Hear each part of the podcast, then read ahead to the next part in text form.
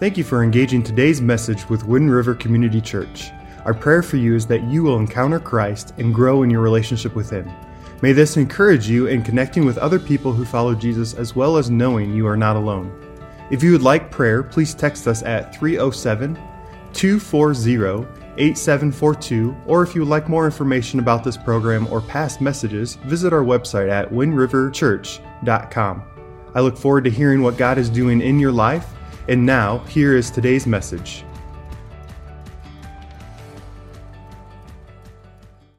We are now back into the Gospel of John. We started it back in the fall.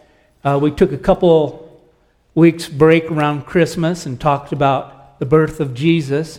Then we got back into the Gospel of John for a couple of weeks, and then we did a four week study on prayer because we were going into 21 days of prayer, and so it's really a good idea to have a clear picture of how and what and how, I mean, all the nuances of prayer. And so we, we had a four week study on that.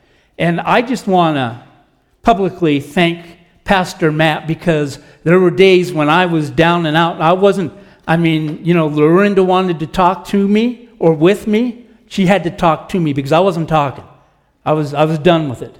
And, um, and then I had that splint in my mouth. Thank the Lord. That thing's gone. It went back where it belongs, to the pit. But, but Pastor Matt, he stepped in and he filled in for me, and I'm so thankful that he, would you guys just show him how much we appreciate him, all he's done to help us out. I don't, he's hiding somewhere back there, right, oh, right behind the post. That's why have, we have these posts. If you don't want to see me, you sit behind it. Anyway, so thank you, Matt. Uh, I, it just, it is a relief to have a guy that can just step in and deliver the word of God faithfully. So now we're back into the Gospel of John.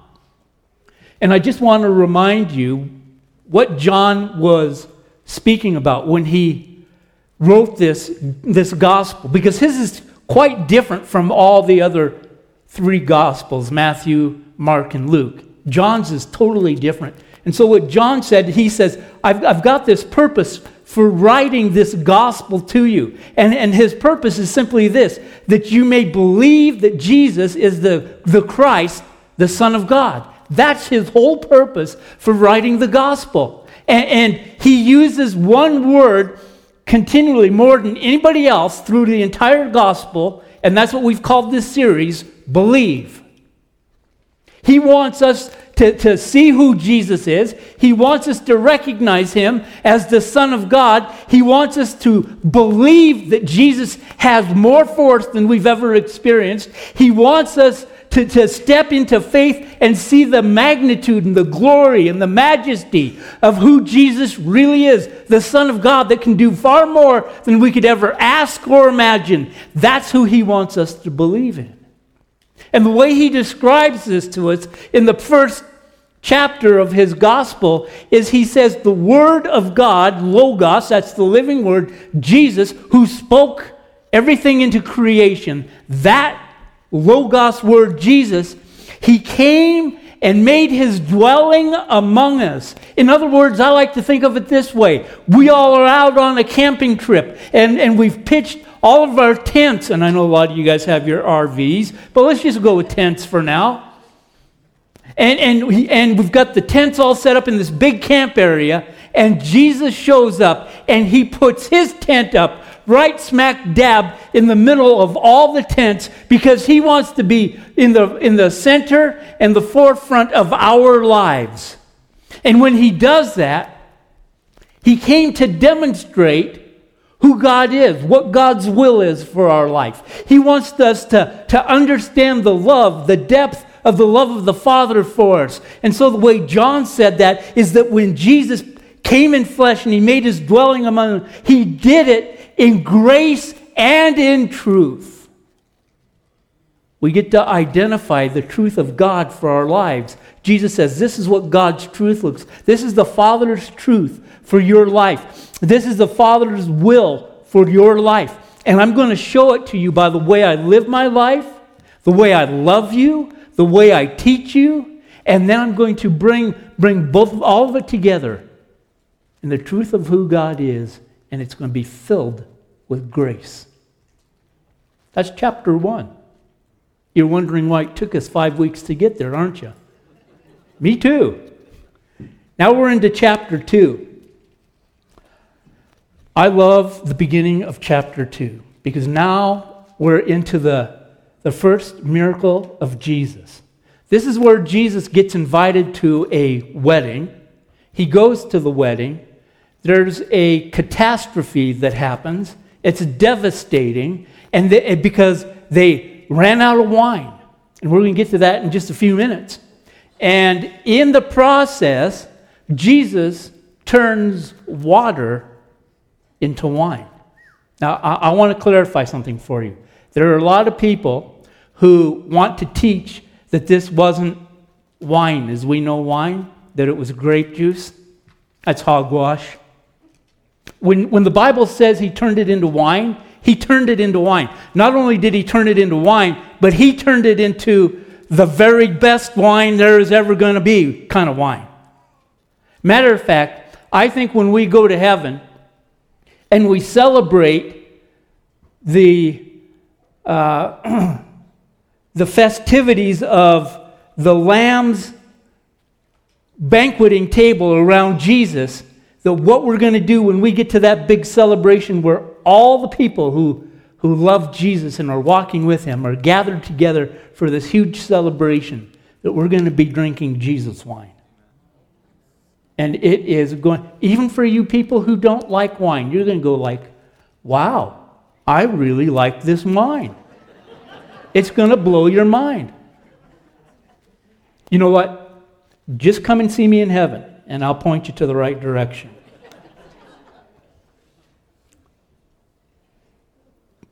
But I want you to, to understand the, the importance of all of this because wine in Jesus' time was a symbol of joy. Matter of fact, in, in Psalm 104, it says, You cause, this is God speaking. He says, This is actually the psalmist talking about God.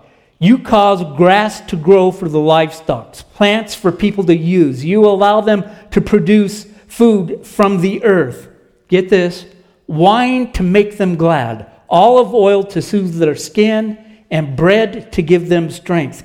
If you were to go back to the original language of that psalm, Hebrews, a Hebrew language, and you were to read it directly from it, the, the direct translation would be this wine that makes the heart of man happy. In other words, it, wine is associated with joy.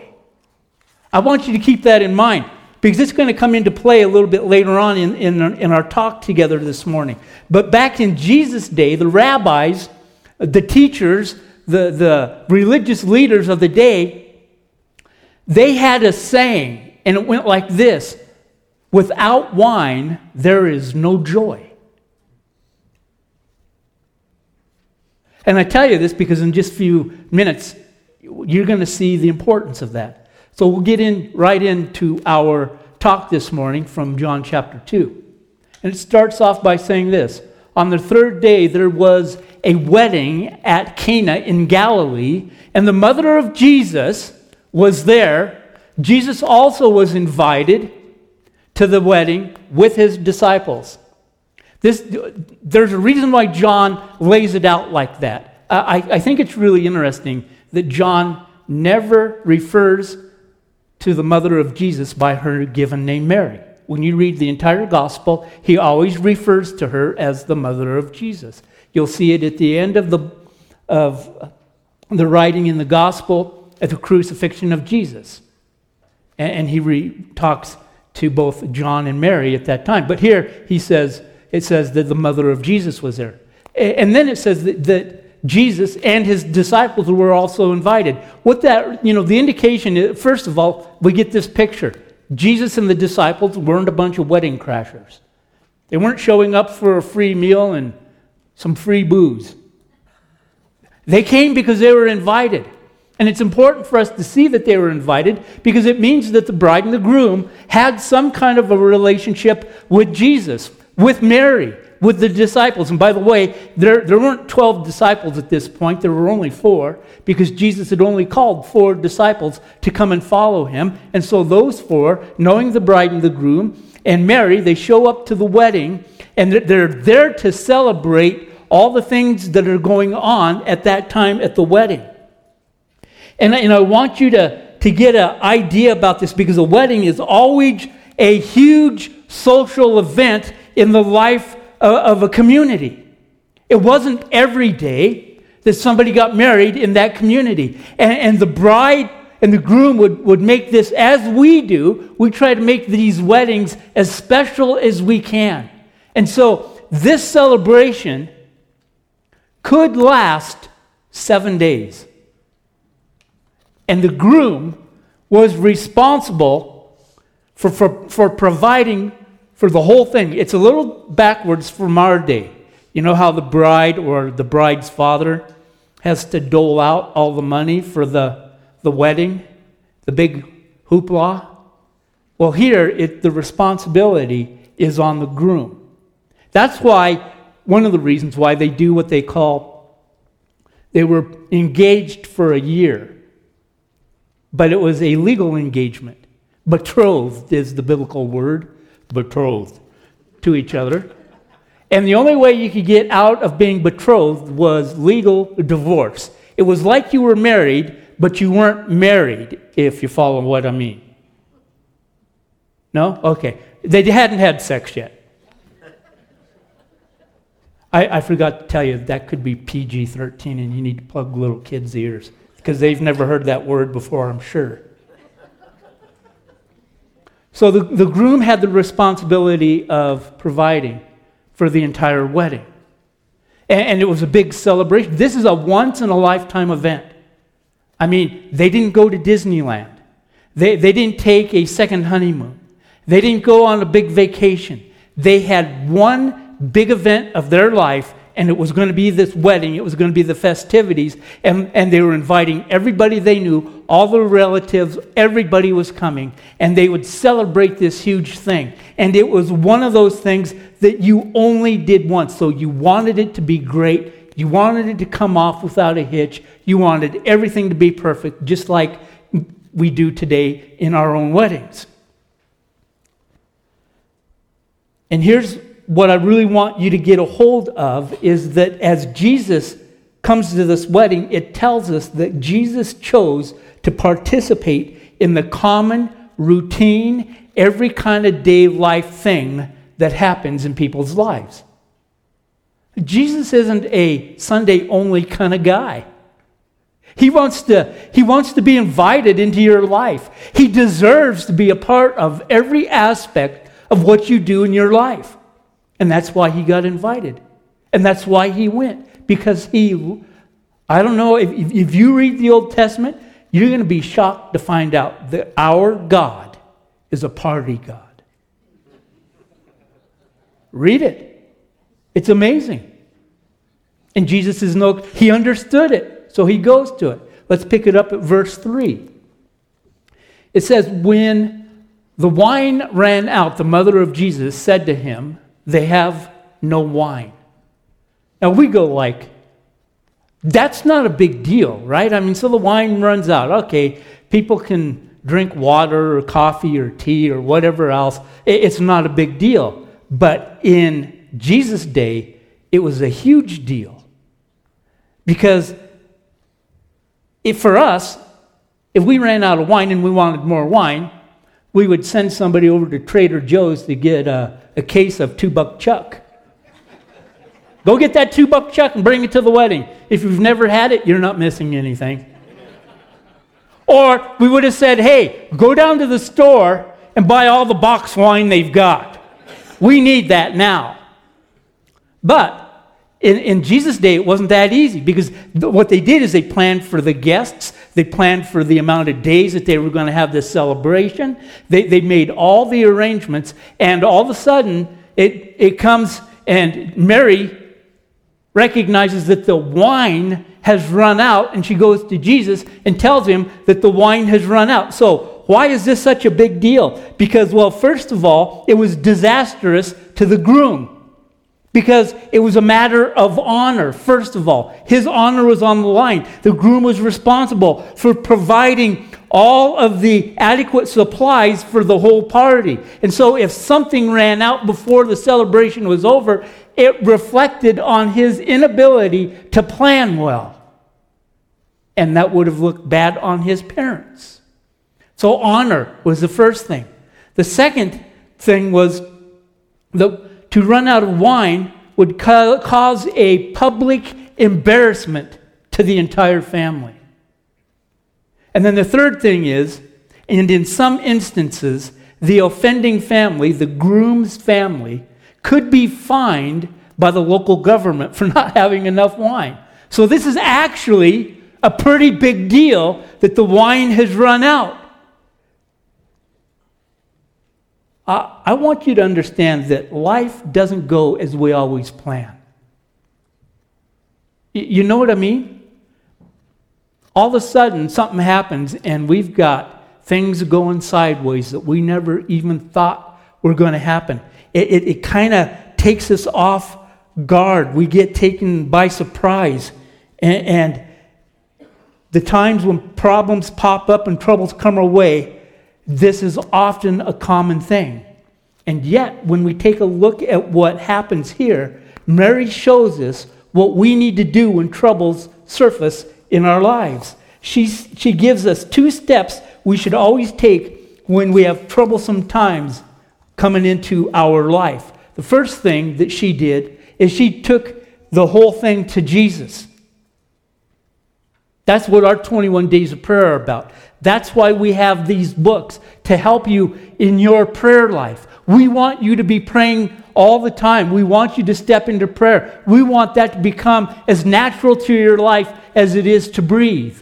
We think that that's so important for you that you need to participate in all the prayer events that we have at the church.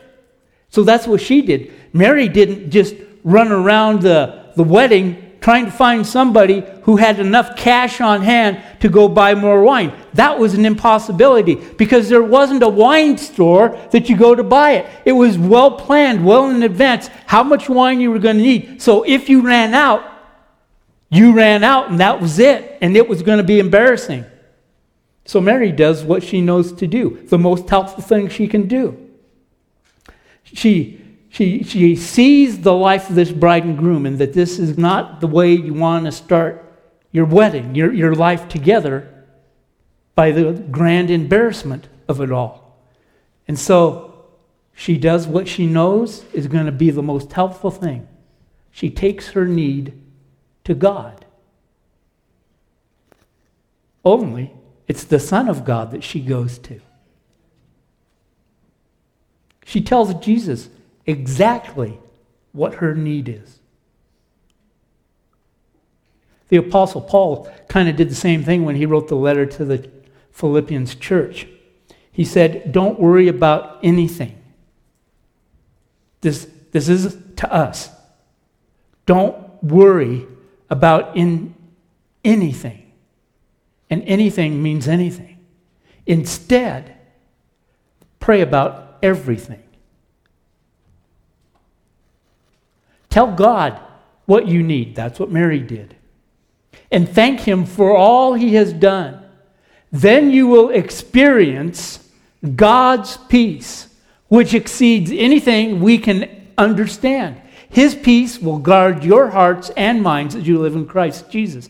You, Mary knew exactly what she was doing. She knew exactly to where whom she was going to. She went and she presented her need. She didn't worry about it. She didn't get all stressed out about. She didn't go into a tailspin about what was happening or not happening. She was just going to the one who, who could deal with the situation and handle it. And that's the first thing that Mary did. She came and she brought the need right to Jesus. The second thing that she did is after she brought the need to Jesus, she left it there. She said, Jesus, they don't have any wine. She didn't have another discussion with Jesus. She did not do anything else. She just left it there, Jesus. Here's our problem. When we, when we come to Jesus And we bring our needs to Jesus. We go, here's what my problem is. Here's, here's, I just need your help right now. I need you to do something. And so we take it and we give it to Jesus, and we turn around and we start to walk off, and then we stop and we think for a minute, and we turn back around and we go back over and go, oh, give me that back because I don't think you're going to do it right. So the thing that we give to Jesus, we take back because we think we know better than he does. That's not what Mary did. She gave it to him and she left it with him.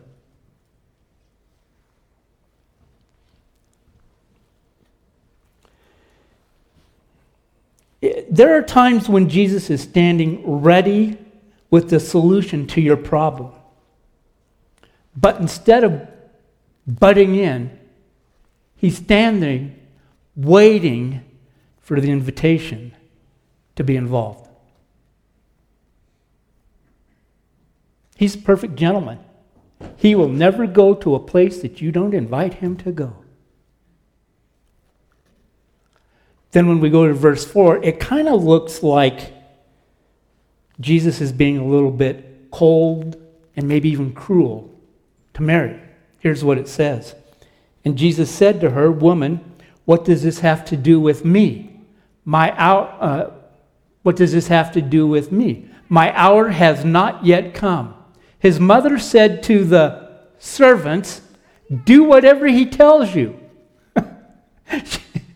I, I love this. First of all, when you see that word where Jesus says, woman, what does this have to do to me? I want you to understand that that was a, in Jesus' day, that was a common um, way of addressing a lady, and, and it, was, it was a polite thing. It wasn't like, I've, I've heard guys say this hey, I want you to meet my old lady. It was not like that at all. That to me is kind of like, yeah, you have no clue about life, dude. It's more like if you go to the South and there's a family, and there's a, like if my wife, when she goes to the South, and she gets introduced to some of the other kids on the ranch that Tyson and Abby work at, they introduce her as Miss Lorinda. This is Miss Lorinda. It, it, it's a very complimentary term. And, and so that's really what Jesus was doing when he said woman. He was really going, hey, Miss Mary, why are you bothering me with this? This, this I, I, want to remind you of something, Miss Mary. I, I'm here to do something bigger, greater than your agenda here at this party. I, I, my agenda is not the concern of what's going on at this wedding. I'm here because my Father in heaven has his will that needs to be done. And it's my time now to step in and start to do what God, what the Father has sent me here to do. And, and, and so it, it, Jesus just kind of says that's the way it's going to be. But the first thing that Mary did, he, she just went directly to Jesus. And she knew that she, could, she couldn't fix the problem, but yet she had all the confidence, confidence in the world that Jesus could, the Son of God that he could deal with this family's embarrassing situation. I don't want you to miss this. When no one else can deal with the bad situations we find ourselves in, in the difficult places with the challenging decisions to be made, when all seems to be impossible, our response should follow Mary's response. Go to the one who can deal with whatever we're facing. Jesus is concerned with and gets involved with all the problems and situations of the ordinary, everyday life you live. He wants to be involved in whatever it is that you're going through. So when Mary says they have no wine, we could actually translate that to say they've run out of joy. Or you could say it this way Joy left the celebration, and she wasn't a bridesmaid. Gone. Mary understood the gravity of the situation. that was being that was that the couple was facing. Was this a life and death situation? No. But was it important? Yes. Does God only get involved in life and death situations? No. He wants to be involved in the important things of your life. The things that are important to you are important to God. Don't lose that. He's got stuff for you. So I really like what Mary says after Jesus says, oh, Why are you bothering me with this? She doesn't get into a conversation with Jesus about anything. All she does is she looks at the servants and goes, Whatever he tells you to do, you do it. And they're going like, Okay, we'll do it. So what's here's the big question. What is Jesus telling you to do? There's a lot of things. I want to give you three. In Jeremiah 33 3, it says this. Here's the first thing Jesus says Call to me. That's Jesus saying it to you about your life, about your circumstances. He says, Call to me, and I will answer you. And this, then, here's what he says he's going to do. And I will tell you great and hidden things. He wants to tell you great and hidden things, but you have to call to him. He's not just going to, he's not, it's not just you just stand there and go like, all of a sudden, I just got this epiphany thing about Jesus. He wants me to love him with all my heart. Well, hello. Thank you, Captain Obvious. So, what is it that he says? He says, Call to me, and then I'm going to teach you. That's the first thing. Then, in Matthew chapter 11, he says this Come to me. You see, this is an invitation. It's not a command, it's an invitation. He's saying, Come over here. I've got something for you. Come here. I know you're, you're tired because it says, For those, all of you who labor and are heavy laden. That, that doesn't mean the physical thing of working hard at your job at, at, during the day and you go home and you want to fall into the lap of Jesus, although that's not a bad idea. That's not what he's getting at. He's talking about the, the, the, the labor of working through all the difficulties of life. He's talking about the burdens that you carry, that you accumulate. Thinking about your, your friends who don't know Jesus, about people who have COVID that are close to you, about kids who are, who are running away from their homes. Those are the heavy laden things. Those are the things that press in on us. You, you start to think about what goes on in your own mind and how it's contrary to the scripture that God wants you to, to live out. Those things wear you down. And Jesus says, Come. Why? Because he says, I will give you rest. Here's the second thing he says. He says, Come, and then he says, Take my yoke upon you. Now, I, I, want you to get the picture of this. Because a lot of times we have this mental picture of, of an ox with a yoke on it. You've got that picture, right? And it's plowing a field. Jesus isn't taking this yoke off of himself and putting it on you. Jesus, it, it, there's, there's a little thing that they would do in the ancient days when they'd be training a young ox to plow a field. They don't just strap the yoke on them and get them going in the right direction. What they do is they take the old ox who is well seasoned at doing his job of plowing the field, and it's a double yoke. And so they strap the young ox in next to the old ox, the mature, well seasoned ox, and then he's going to teach this young one how to do the work. But the yoke, 95% of the weight is carried by the seasoned ox. The young one carries a little bit of the weight to learn. That's the picture Jesus wants you to get. That's what he wants you to understand. Because you learn from him. And then he says that the reason you do that is, is because he's gentle and lowly in heart, and you will find rest for your what? Your soul needs rest. My soul needs rest. And the only place you get it is when you follow the invitation that Jesus just gave. Come. You're heavy laden, you're getting worn out. I'm going to teach you, but I'm also going to give you rest for your soul. He says, For my yoke is easy and my burden is light. That's the second thing. The third thing that Jesus wants you to do is this give all of your worries and cares to God. Why? Because He cares for you. He cares for you more than you could even imagine.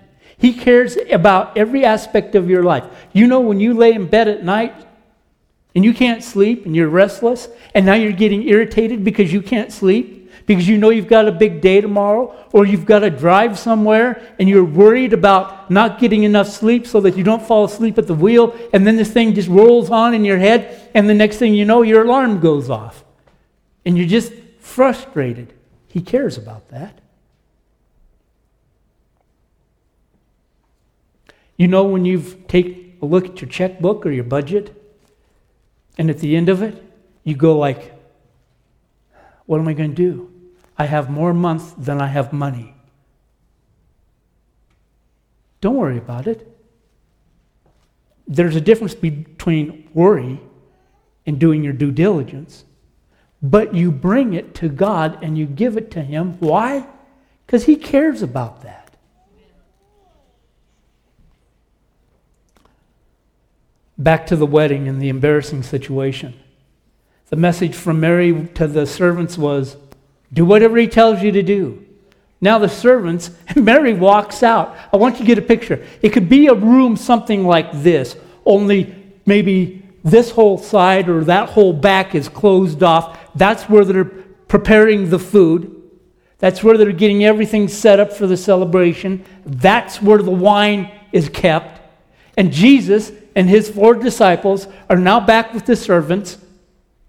Nothing's below Jesus. I want you to know that.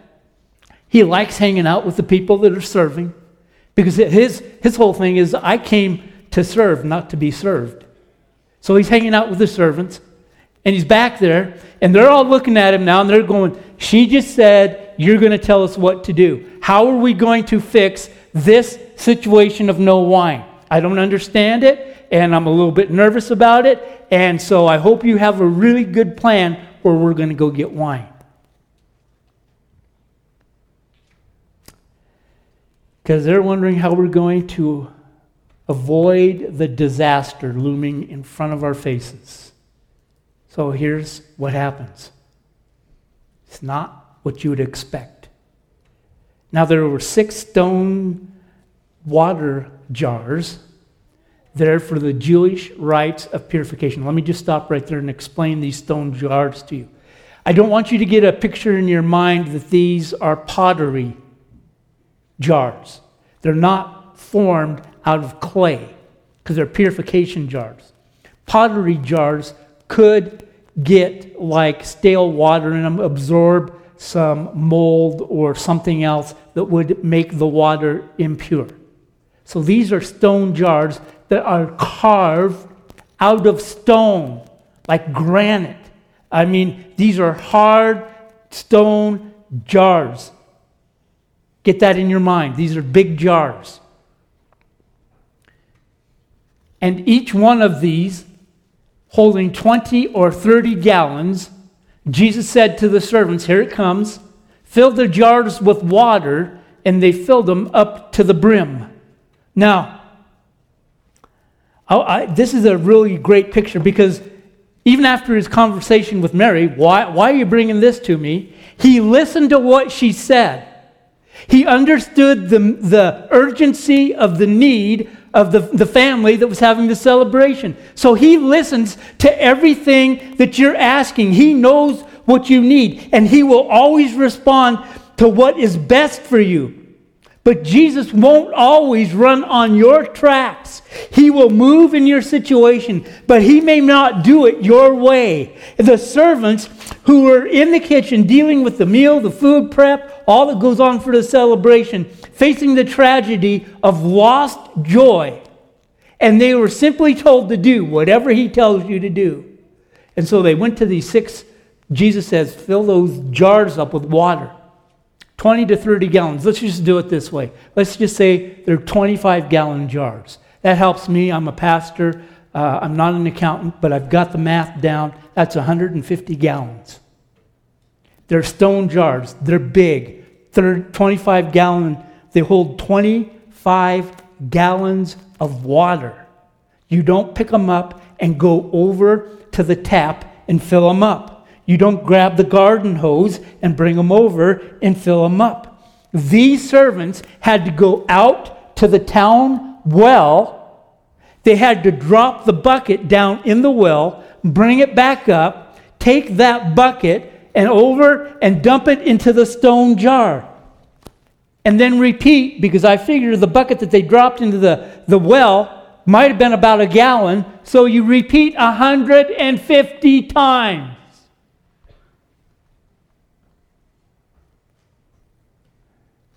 Can you imagine being one of the servants?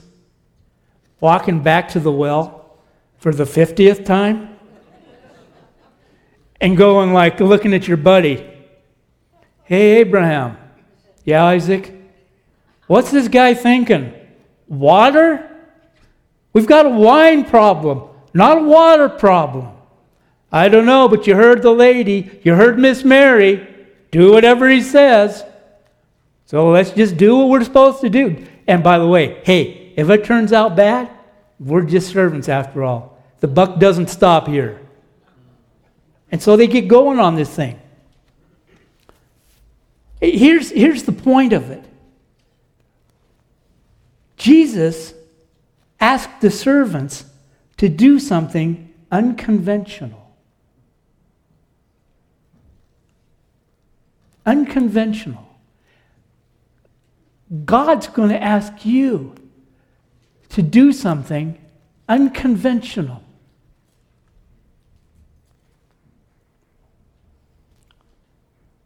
That's what God does in our lives. When we're lost for direction, when life knocked you off your feet, when you get the worst news of your life. I'm sorry to tell you this, but you've got cancer. I can't take it anymore. I'm leaving you. Your child is missing. Hate to tell you this, but we no longer require your services at this facility. This is your last day of work. Because you can't make the payments on your house, we're going to foreclose on it. At those moments, your mind is whirling. So you do what Jesus said you call to Him, and you sense that he's telling you to do this Be still and know that I am God. And every fiber in your being is crying out, What? Do nothing? Are you kidding me? And yet God says, Do nothing. And then all of a sudden, as you pick up the Word of God because you're looking for some comfort. You're looking for something to come along and give you a little bit of hope. All of a sudden, these words pop off the page to you, and they say, Trust in the Lord with all of your heart, and lean not on your own understanding, but in all of your ways acknowledge Him, and He will make your path straight. And it's like, oh, so God's asking me to do nothing. And since He's asking me to do nothing, I will do nothing.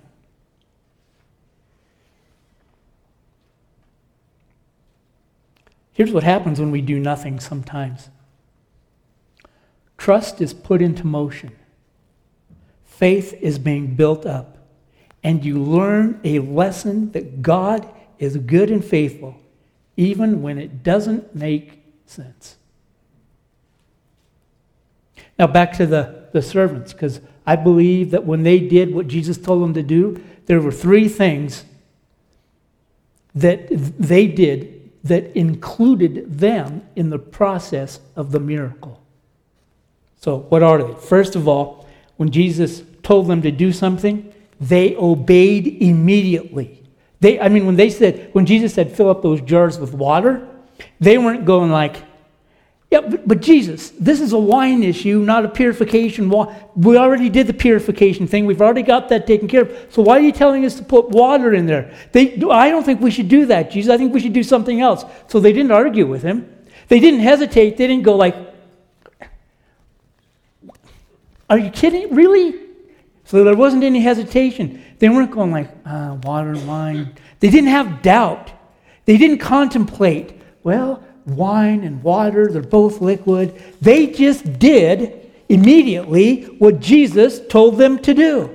The second thing, when Jesus told them to do something, they obeyed him completely because now they went and they started to fill up these jars and it was going to take them a long time to do it and it was going but they needed to put a little pep in their step and work hard because there's a party going on and they need the wine and so what they did is they obeyed completely they didn't go and do a, a half baked job. They didn't fill up the jar about three quarters of the way and call it good. They, they filled it up to the brim. You know, when you put water into a cup and it goes up to the brim, and if you get down and look at it, you can look right across and you can see the water over the top of the brim. And the only way you can get that water in your mouth is, is if you go to pick it up, it's going to spill. It hasn't gone over, but it's about ready to, so you have to it off the top. That's what they did. They did it completely. They didn't just do it partially, they obeyed completely. And the third thing we have to see after we go through verses 8 through 10. And so this is what it says. And he said to them, Now draw some out and take it to the master of the feast. So they took it. When the master of the feast tasted the water, now become wine, and did not where it came from, though the servants who had drawn the water knew, the master of the feast called the. The servants are off the hook. They didn't, he didn't say anything to the servants. He called the bridegroom and he said to, to him, Everyone serves the good wine first, and then people have drunk freely, then the poor wine but you have kept the good wine until now. Imagine being the groom. And, and you know that the wine has run out. And by the way, the wine that you served, you gave of your best for that wine. This was your best wine to get. You got the best wine. And now the, the master of ceremonies, he takes a sip of this wine. He goes, Dude, come here. I got, man, this is amazing. He, most people serve their best wine at the beginning, and he's, he's thinking to himself, well, I did, you fool. and all of a sudden he says, but this wine that you've saved till, till this point in the celebration is better. Do you see what, what Jesus just did there? We often come with the thought in my mind Here's my best. I'm just going to lay out my best. And then Jesus comes along and he gets involved in whatever we're doing. And he takes our best and he makes it better. Right now, you think you've got a, the best marriage you could have. But what if Jesus got involved in the middle of it? It would be the best marriage ever. You've been raising your kids really well. But if Jesus gets involved, it'll be the best way to raise kids. You look at your finances and you go, I'm doing pretty good. But when God gets involved in your finances, they become the best finances. Do you see the? Do I, do I need to dot some I's and cross some more T's for you? Uh, are, is this helpful? Are you with me? Okay. I know some of you are thinking about lunch already. It's just after 11, my goodness. So, so the third thing that these servants did is when Jesus said, Here's what I want you to do, they obeyed Jesus successively eat with, as each new instruction came. Jesus said to them, Go get water and put it in the jars. They did. Then they filled them to the brim. That was the next thing, fill them completely. And then the third thing was take some of this water out and take it to the masters of ceremony. And they did. Here's the, here's the thing it took faith on their behalf it, to, to do this thing. Imagine how angry the master of the feast would be if they brought him water to taste instead of wine. Yet in faith, they obeyed the word of Jesus. So they took it to him. And there was no hesitation in the obedience of the servants. They did exactly what Jesus told them to do. When we hesitate to obey, we are not only we are only one step away from blatant disobedience to Jesus. Their obedience led to further service and opportunities. Their obedience, their participation in the process help them to, to be a part of the miracle. Matter of fact, here's what I'd say about these servants I would call them fat servants. Let me tell you why. Because fat is an uh, acrostic, and it stands for this faithful, available, teachable. Those servants were faithful to the, to the command of Jesus they were available to do whatever he asked them to do. They responded and said, You tell us to do something, we're going to do it. And then they were teachable because they got to be in the process of the miracle because they took the water and they gave it to the master of ceremonies and it turned to wine. Are you fat? You should be. I know. We'll work on it. Here's a couple other things I really want to point out to you because what Jesus did was uncommon. I've already mentioned this. He, he came in, Jesus came in and gave the best wine at the end or towards the end of the celebration, at least after the good wine had run out. Here, here's, the, here's the point I want to make. Just because God did something once one way, way back here, doesn't mean that He's going to do it exactly the same way right now, right here. Don't try and squeeze God into the mold of, of the way that you've created God in your own mind. Because that's what happens. We get a picture of, of what we think God should be like up here, then we try to squeeze him into my into our life to operate the way I've already identified him, the way he should operate up here. But, but, but that's not the way God operates. It's uncommon. The, the results may end up being the same way, but the way he goes about it is. I don't ever remember it ever be. When, he, when, when God met Moses, he met him in a burning bush and he told him to take off his sandals because the ground he was standing on was holy ground. And then Joshua, 40 years later, as he's going in to, to look at Jericho and how they're going to defeat Jericho. He comes up the path to, to spy on Jericho, and there is the, the, the commander of the Lord's army, I believe Jesus, standing there with a sword in his hand, and, and, and Joshua falls on his face and he worships him. And you know it's not an angel because the angel would have said, Don't worship me because that worship only goes to God.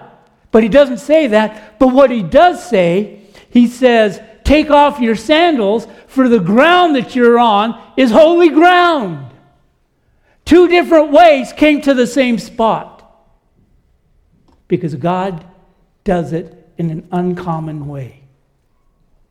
The other thing that he does is when Jesus did this miracle, it was unbelievable.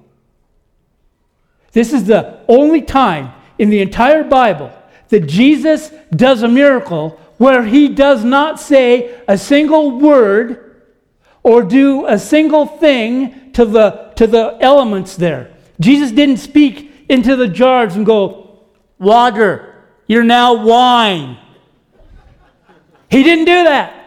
He didn't go like, okay, watch this, and walk over and stick his finger in there and stir it up and everybody's watching with big eyes, and he pulls it up, and wine drips off his finger. He didn't do that. He didn't say anything, and he didn't do anything. It was just unbelievable. And, and they picked up the water, and by the way, this is really water.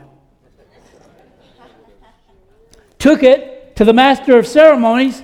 He tasted it, and it was wine, the best wine. Do you know why it happened? Because God Himself is sitting there and understands the need of the people. And He doesn't have to say anything, and He doesn't have to do anything to meet the needs of the people. All He has to do is will it, and it will be done. Your kingdom come, your will be done in my life as it is in heaven. Just will it to be so, and it will happen.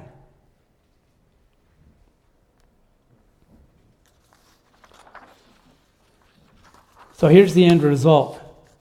Verse 11. This was the first sign that Jesus did at Cana in Galilee and manifested his glory, and his disciples believed in him. Do you believe? What I want you to take home with you is this from this message Jesus is tied to the events of your life.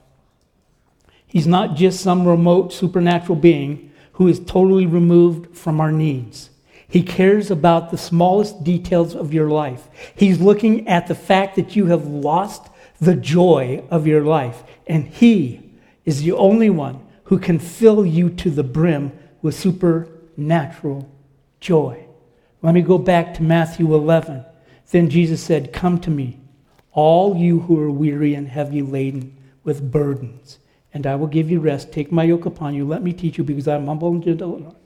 And you will find rest for your soul.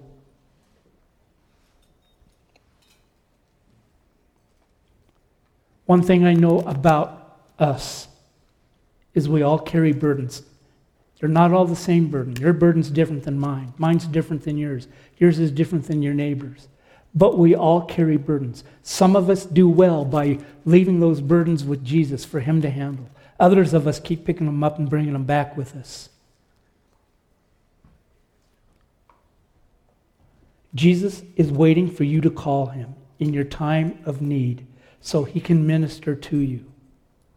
My question is what do you need from Jesus today?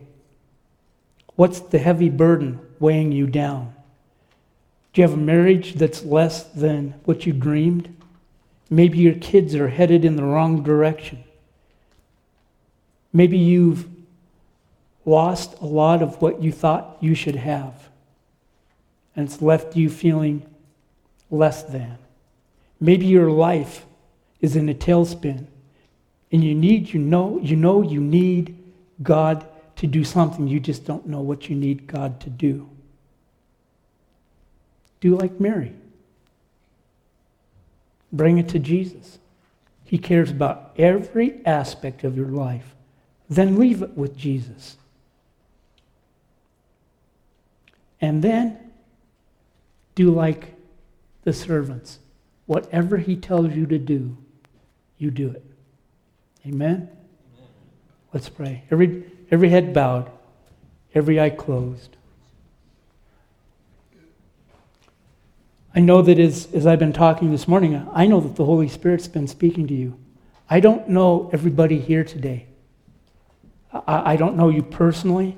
I know you maybe because we just met or I've met you before, but we don't know each other. But the good news is God knows everything that's going on in your heart. He knows everything about your life. He knows exactly what you need.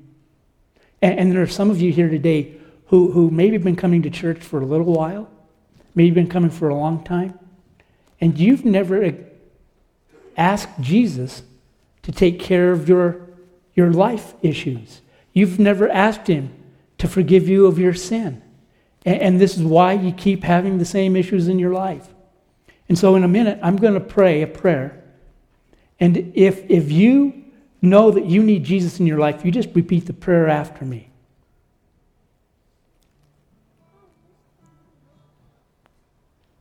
Dear God, I know that my life is a mess. And I know I've done things that are wrong. And you call it sin. And I know that my sin keeps me from you and you from me. And yet I sense you're calling me today to deal with my sin. So I'm simply going to ask you today, dear God, Jesus, to forgive me of my sin and come and be the Lord of my life. I want to start new and fresh. I want to do everything you tell me to do. I want to be transformed like the water into wine. I want you to transform my life from sinner to saint. I need a fresh start. I need to be a new person. I need you in my life. And so, Jesus, would you come into my life, forgive me of my sin, and put me on the path of right living? I ask you to do this in Jesus' great name. And Father, I pray for the rest of us. There are many of us who have walked with you and have kind of stopped walking with you. There are many of us who have heard your voice and yet we haven't obeyed. There are many of us who have only done half a job instead of a full job for you. And yet, what you want from us is for us to give you everything we have. And so I ask today that you would come in and you would do more than we could ever ask or imagine, that you would transform us and that you would change us and that you would make us new. All for your glory and for your name's sake. We pray in the mighty name of Jesus.